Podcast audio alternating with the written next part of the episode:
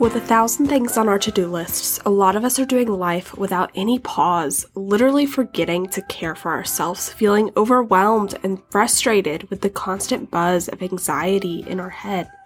I strive to help you, the everyday woman, to stop and to embrace the power of effective self care in order to reduce overwhelm and anxiety and find nourishment and balance in your everyday life.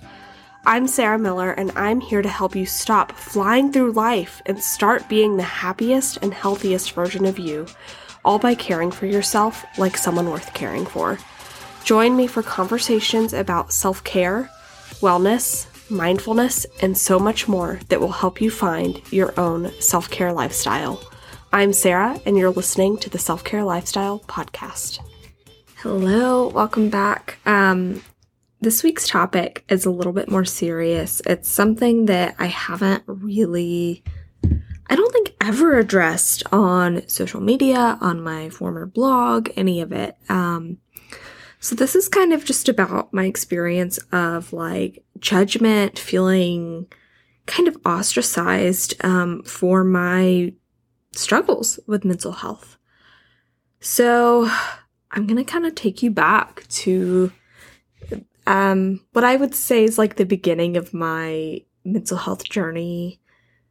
Once I kind of realized what I was experiencing, what I was experiencing wasn't quite normal.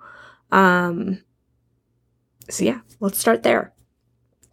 So I was a freshman, freshman in college and my anxiety had reached an all time high. It was becoming something that was holding me back from life, from my classes, from making friends, from really everything under the sun. I felt very controlled and limited by it. And I'd gotten to a point where the anxiety had spurred on this depression. Um, and ultimately, I ended up seeking out professional help. Um, and right off the bat, I did start medication. Um, so, and, you know, I have a lot, a, a lot of thoughts around it just because of side effects I experienced. But at the same time, it was something that I desperately needed at the time. And I remember sharing this information with a few different people that I trusted um, and experiencing a lot of judgment. Um, so, first off, I shared it with a family member who essentially told me to pray it away. Um, and this was something that was infuriating. You know, I I did grow up um, Church of Christ, um, and ultimately like Bible church later as um, a teenager. So, um, that was tough to hear. Um, to feel like, you know, I was, you know, 18, 19 years old, trying to figure out the best, the best option for me. And I knew that it wasn't working and that I needed more than prayer or whatever else. Um, and you know, that's something that I'm not particularly involved in organized religion anymore. Um, I don't know. Maybe I will be in the future. That's a that's a big if, but not not really the topic of, of conversation here. Although it does heavily relate to my experiences um, with judgment around mental health. So I do think that that's an important thing to acknowledge that I'm not uh, against any and all religion. I'm, I definitely, my roots are still there. It's just that my experiences, my, my bad experiences with vulnerability around mental health were kind of within the church, within religion. So that, um, does play a part in my my thoughts and experience there. So, yeah, um, just as we're opening that can of worms. Um, and you know, this is years and years later, and I mean, near, I mean, nearly a decade, not quite. Uh, so anyways, that was a tough conversation to have and ultimately did not go super great. I did try therapy, I tried other things, and that moment of vulnerability was really, really hard for me. And I, my now husband was aware. Um, I think a few close friends I told, but I actually kept it to myself for a couple of months after that initial conversation due to that fear of judgment due to what I had already experienced. Um, and gosh, it got to a point where I felt really frustrated by having this thing that I felt like was a big secret. I didn't feel like I was being authentic. I had started blogging about a month prior to getting kind of a I would say a diagnosis of generalized anxiety disorder. That's a whole other story. Um, basically there was no conversation around it. It was just put on paperwork, which was a little frustrating that for me that I hadn't had a didn't get the chance to have a conversation about it, at least not immediately. Um anyways, I a couple months in after so I'd been blogging for maybe mm, 5 6 months and I ended up deciding to write a blog about my mental health, about my experience. And you know what? I just missed a complete middle chunk of the story. So hold on. I apologize. We're going back. so, shortly after I shared that with my my family member shared that, you know, I was choosing to go on medication to manage my depression, to manage my anxiety. I at the time had been a part of a church group and was immediately just judged and was like, you should go to this this Christian therapist, da, da, da, um, instead of like medication. Like, okay, um, again with the that this pray it away, this um, work through it. Medication is bad, da da da. And this this was definitely. Uh, I guess I would say a couple years prior to it becoming more normalized. Um, to need that medication, to need therapy, to struggle with mental health. Um, and I never went back to that group after that experience. Um, so, anyways, that was really just, it happens. That judgment does happen. Um, so I want to be mindful as we're talking through this that, like, this fear of judgment, this fear of ostrac- ostracization is very real. But at the same time, there's a lot that you can do to build safe communities. So we'll come back to that in just a minute. Because next, I want to talk about when I did start sharing my story more widely. Um, and when I really started to build this community for myself and to find people that I felt safe with talking about it and to begin building confidence in my discussion around my mental health because I knew it was unusual at the time to talk about to talk about it publicly. So, like I mentioned, I had been blogging for about 5-6 months and I decided to basically share a blog about my anxiety, how it had empowered me in some ways, um, which took time, that empowerment piece.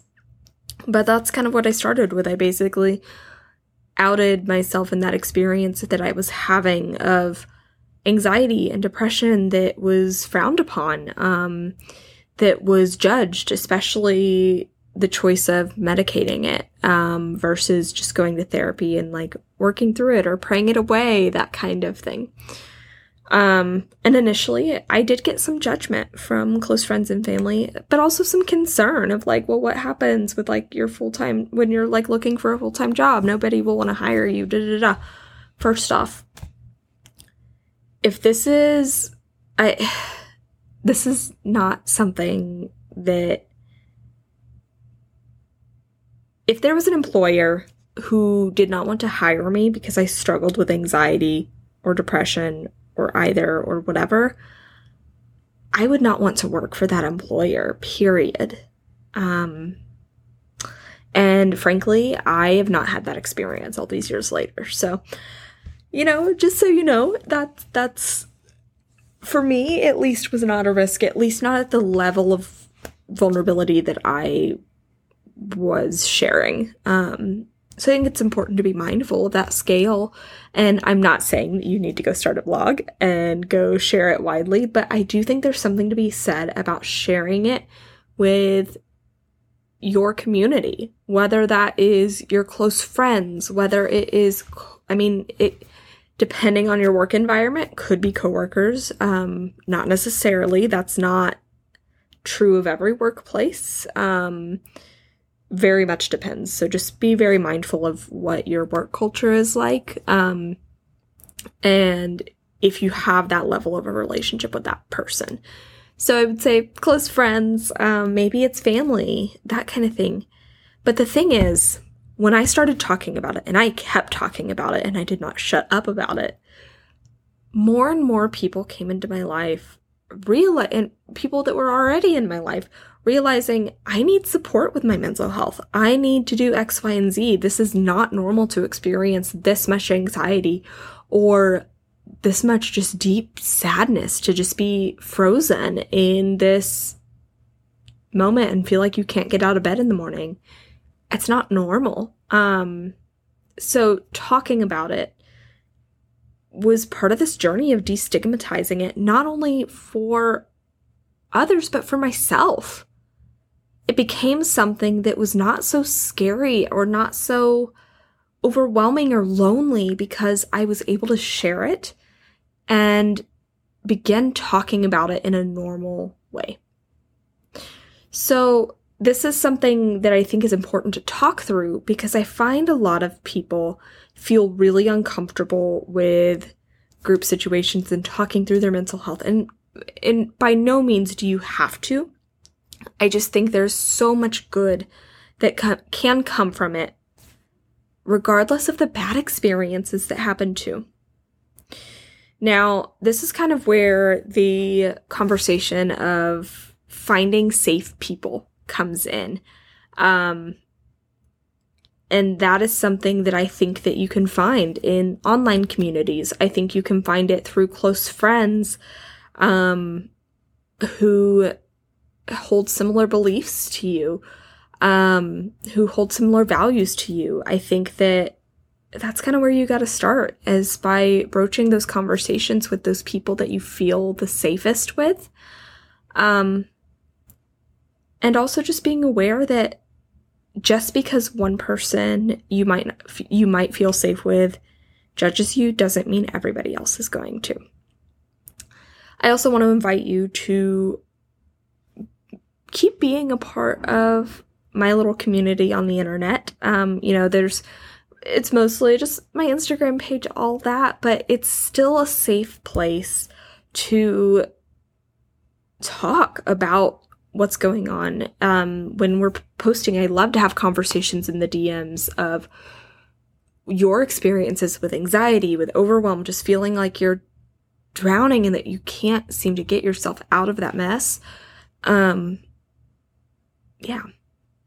So, and I think this also just comes back to the conversation if it's okay not to be okay, which is a whole long, good episode. No, not that long, but it's a long ish, ranty kind of episode that I encourage you to listen to if you're feeling guilty for not feeling 100%.